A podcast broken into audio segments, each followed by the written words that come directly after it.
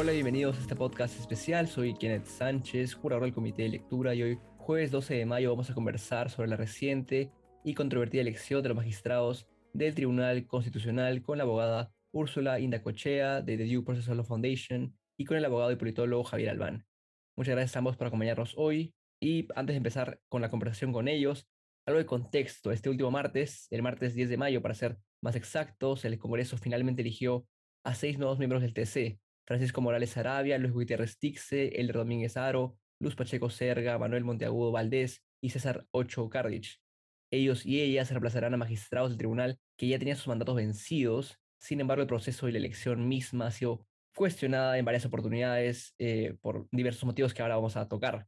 Quizás sea útil volver al comienzo de este proceso para poder entender mejor lo que ha sucedido con, con el TC en esta, esta oportunidad, Úrsula. Cuéntame quizás cómo se desarrolló este proceso en el Congreso y por qué fue tan cuestionado desde el arranque.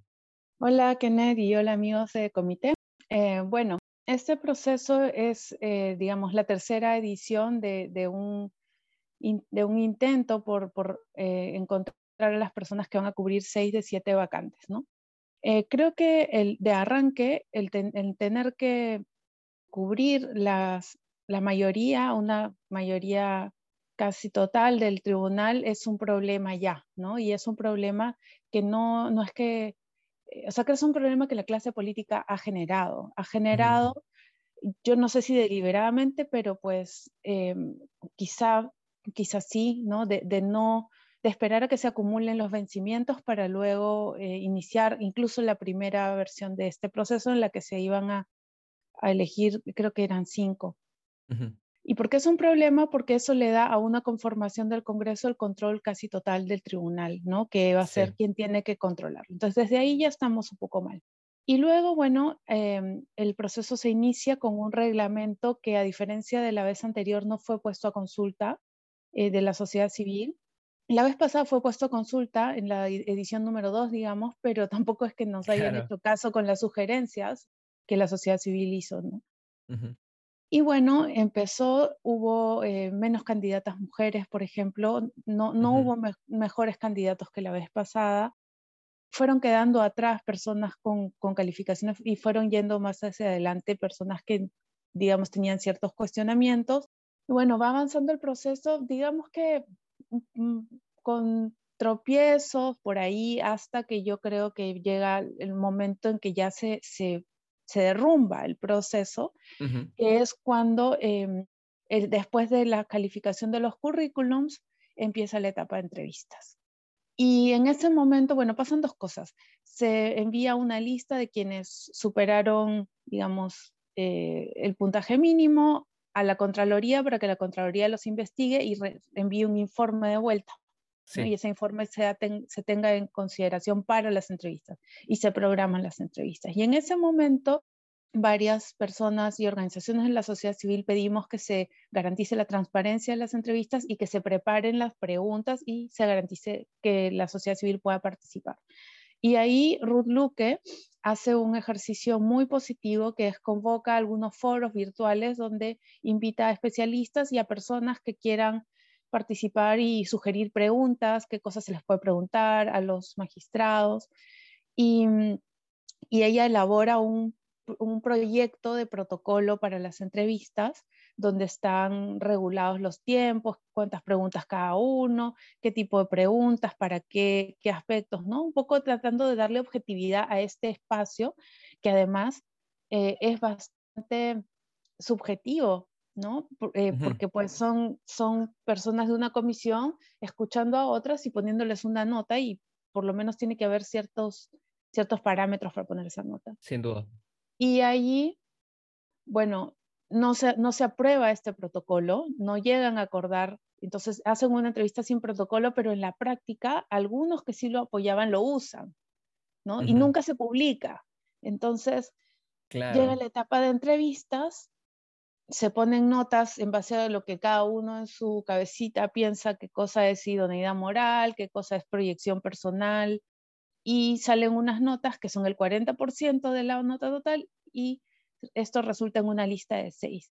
que para mí eso ya, esos seis están ahí de manera arbitraria, porque por, qué no está el séptimo? No lo sabemos, por qué no está el octavo, por qué no están otros que dieron buenas entrevistas, no sabemos ni tampoco tenemos posibilidad de cuestionarlo, ni los mismos candidatos que fueron desplazados, buenos candidatos podrían decir, oiga, ¿por qué él le pone esa nota y a mí esta? Si no hay parámetros, ¿me entiendes? Claro. Entonces, para mí, incluso la comisión especial saca un aviso y dice, bueno, las reconsideraciones contra, contra las notas de las entrevistas se presentan hasta tal plazo. Pero en base a qué alguien puede reconsiderar. No hay base para reconsiderar nada. Claro. Entonces, bueno, sale esta lista de seis para seis puestos, ¿no? Ni siquiera dan un margen de negociación.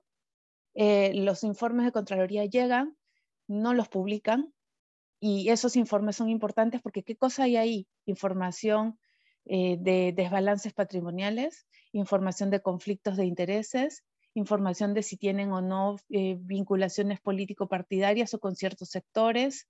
Entonces hay información que es importante y, y, bueno, la República lo pide por acceso a información, no se lo dan, se van hasta el Tribunal de Transparencia, el Tribunal de Transparencia le ordena al Congreso entregarlos, el Congreso se demora le dice al Tribunal de Transparencia que no las va a entregar porque va a ir al Poder Judicial a cuestionar esa decisión. Y eso además es ilegal porque las resoluciones del Tribunal de Transparencia son inmediatamente ejecutables. Tú las puedes cuestionar ante el Poder Judicial, pero tendría que ser un juez el que diga que no se ejecuta. O sea, se ejecutan, ¿ya? Claro. Y bueno, le dan, eh, le entregan al final con el 80% testado, o sea, tapado con esas hojas negras que han aparecido y un día antes por la tarde, es decir, cuando no hay tiempo para investigar ni reclamar ni nada, un día antes de la votación. Sí, ha sido increíble. Entonces, bueno, así es como ha transcurrido y bueno, lo último ya sabemos, ¿no? El debate en el Pleno, donde, eh, bueno, el debate, no, la, falta, de debate, eh, en el Pleno, que para mí, yo ya lo dije en otras entrevistas, eh, esas reglas que acordaron esa mañana para la Junta de Portavoces para la tarde, que era la sesión de pleno, tienen un cartel que dice, nos hemos puesto de acuerdo.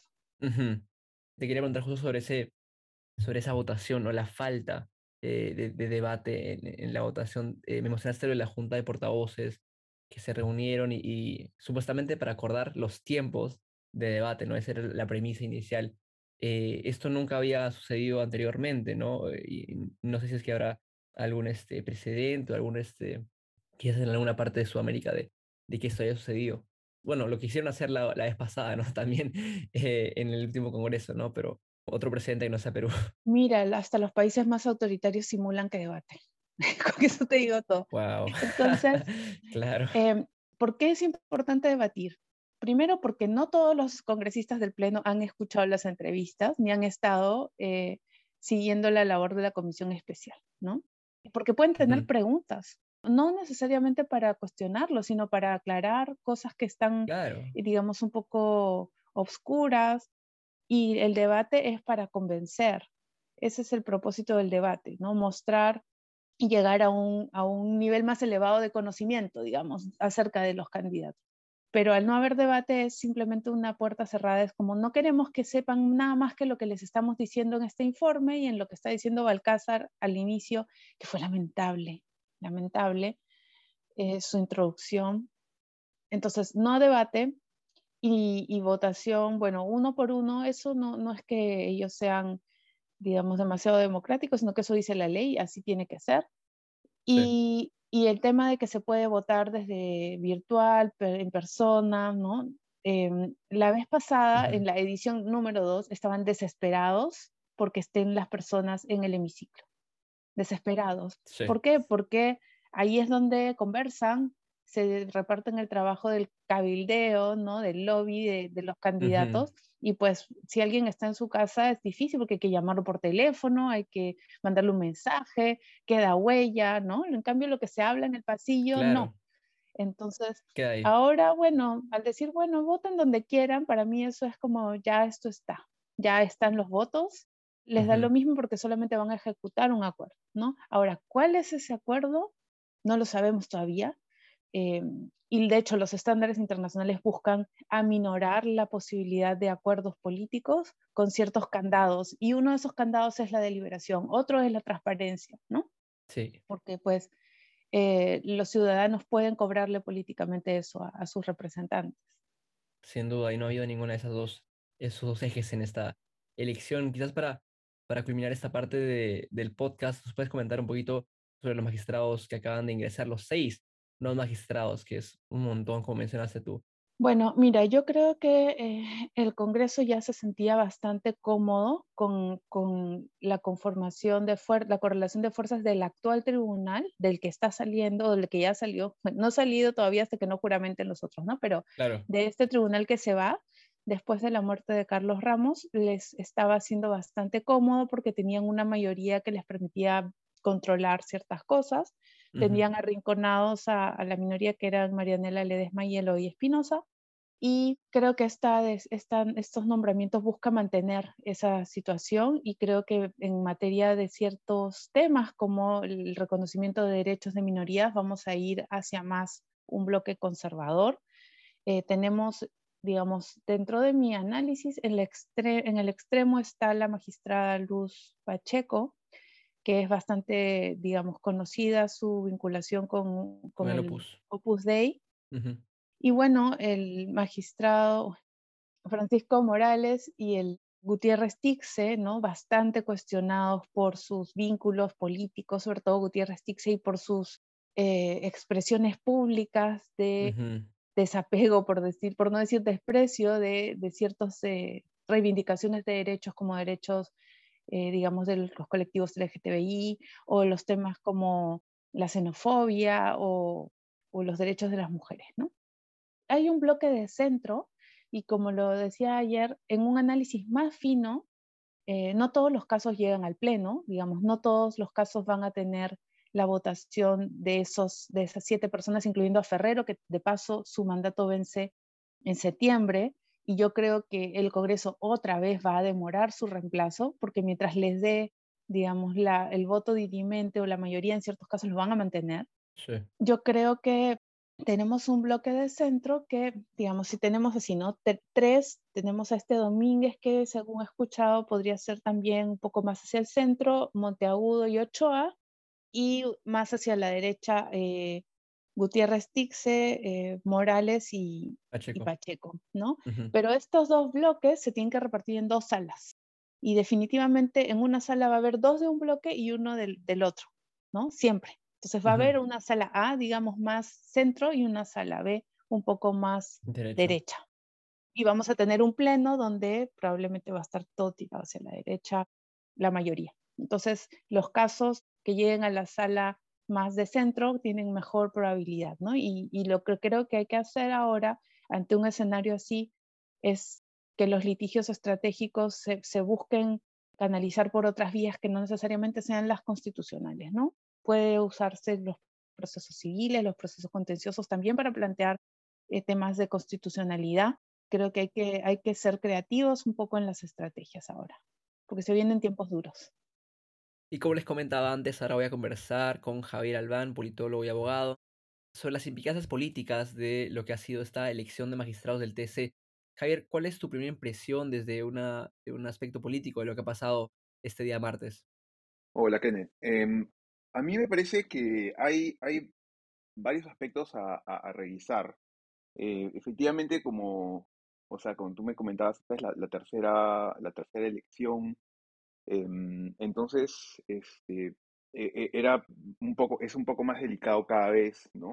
Eh, eh, cada vez es más necesario el cambio, ya incluso ha, ocurrido que un, magistrado lamentablemente falleció, lo cual hace incluso más importante que se, se pueda llegar por lo menos a un acuerdo para reemplazarlo.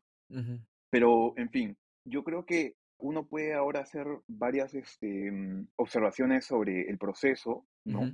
Pero en cuanto a la implicancia política que tú me dices, eh, a ver, yo, yo destacaría dos cosas. Por un lado, el hecho de que ahora hay una conformación, parece mayoritariamente conservadora, ¿no? Sí. Pero todavía no estamos del todo seguros cuánto. eh, por lo menos de una de las magistradas, sabemos su posición política es, bien, es bastante conservadora, pero tampoco diría necesariamente o, saltaría ahora a asegurar que es algo ultra conservador, ¿no? Al menos de lo que yo he podido ver, los cuestionamientos eh, que había los otros, este, a, dos de los, de los candidatos, no iban por ahí, ¿no? Este, o, de las cosas que se, que, se levantaban no iban, por ese, no iban por ese lado. Pero por otro lado, un aspecto que yo destacaría eh, quizá como, como positivo dentro de todo, es que sí me parece que es un, este, una conformación del TC que por más eh, críticas que uno pueda tener o desacuerdos que uno pueda tener, em, parece independiente del gobierno actual y ha sido apoyado por, eh, por la bancada Perú Libre también, eh, bueno, que luego generó que se parta, etcétera, pero es importante que se mantenga em, una separación de poderes en el país, ¿no? Y por ahí que esto al menos te deja claro que hay una separación, o sea, podría haberse sospechado que Perú Libre hubiese querido, obviamente no es que tiene los votos, pero en, otro escenario, ¿no? Podría haberse sospechado que hubiesen eh, querido poner una mayoría eh, de jueces. Imagínate que hubiesen puesto una mayoría de jueces que sean pro gobierno, ¿no? Eh, ese sería un escenario aún más complicado por otras razones, ¿no? Creo que no estamos en ese escenario. se puede criticar al TC por temas del proceso, por temas de, la conformación, si uno tiene diferencias ideológicas, pero eh, al, menos sí parece que es, independiente del, del gobierno. Y, y, sí diría también que hay que considerar que, si bien tiene una mayoría aparentemente conservadora, como yo te decía, bueno, eso es lo que aparentemente eh, ha arrojado el resultado electoral de tres congresos, ¿no? No es solamente uno, ¿no? Es algo, es algo que también hay que tomar en cuenta, ¿no? no idealmente podría ser de otra forma, pero la Constitución dice que el TC es electo por el Congreso y el Congreso, bueno, ya han habido tres veces que la gente ha votado una mayoría que no es pues este liberal, ¿no? Este progresista en el Congreso. Em, entonces, bueno, e, el, resultado natural es algo como lo que vemos. Sin duda, y te quería preguntar también por eh, un tema de legitimidad, ¿no?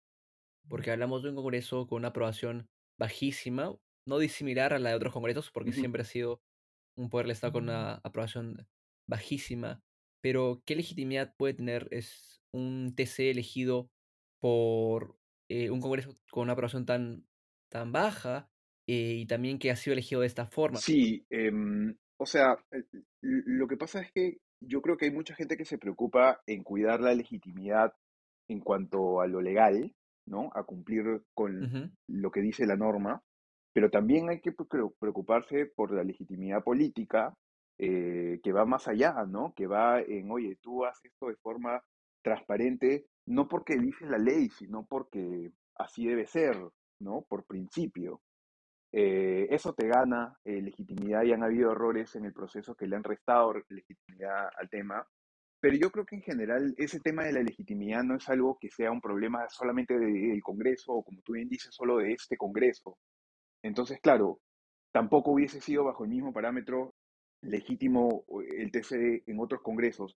Y sí, es verdad. Y, entonces el problema yo creo que va más allá de, de, solamente este congreso, que obviamente, como te decía, uno puede eh, tener críticas puntuales, pero tenemos un, un, sistema que no funciona, ¿no? Por eso eh, yo le, le, tengo simpatía a estas ideas para cambiar la forma como se puede conformar el TC, para tratar de buscar alguna forma que dé más legitimidad, ¿no?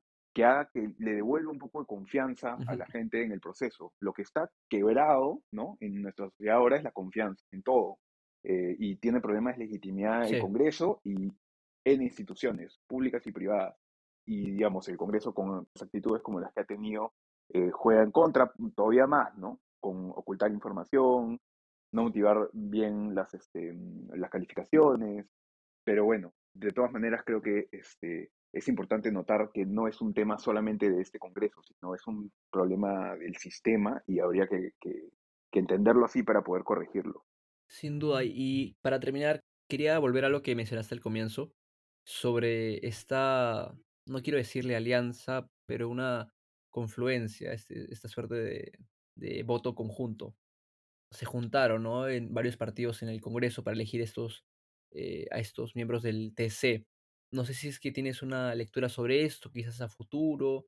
También yo estoy pensando en la elección del defensor del pueblo, así que eh, podría suceder una suerte de, pacto similar, ¿no? No sé qué, qué lectura tienes. Claro.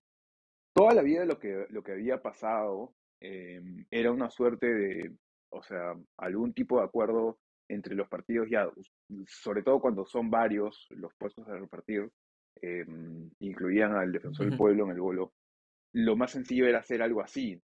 Em, este de acá no me queda del todo claro eh, si ha sido exactamente así, no me queda tan claro, por ejemplo, que gana Perú Libre objetivamente.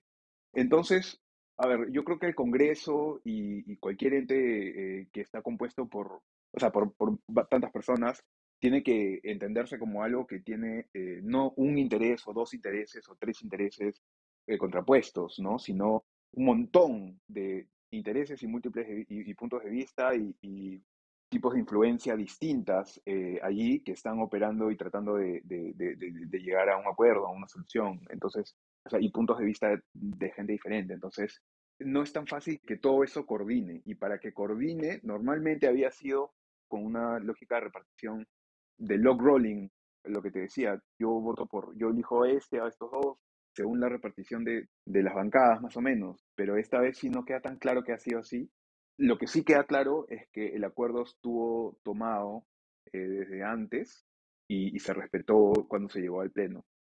La verdad, a mí no me queda del todo claro las motivaciones y, no, no sé, no especularía todavía porque creo que necesitamos más, este, más información. Eso ha sido todo aquí en este podcast especial del Comité de Lectura. Eh, le agradecemos a Javier y a Úrsula por su tiempo para estas entrevistas y ya nos estaremos escuchando en un próximo podcast. Hasta luego.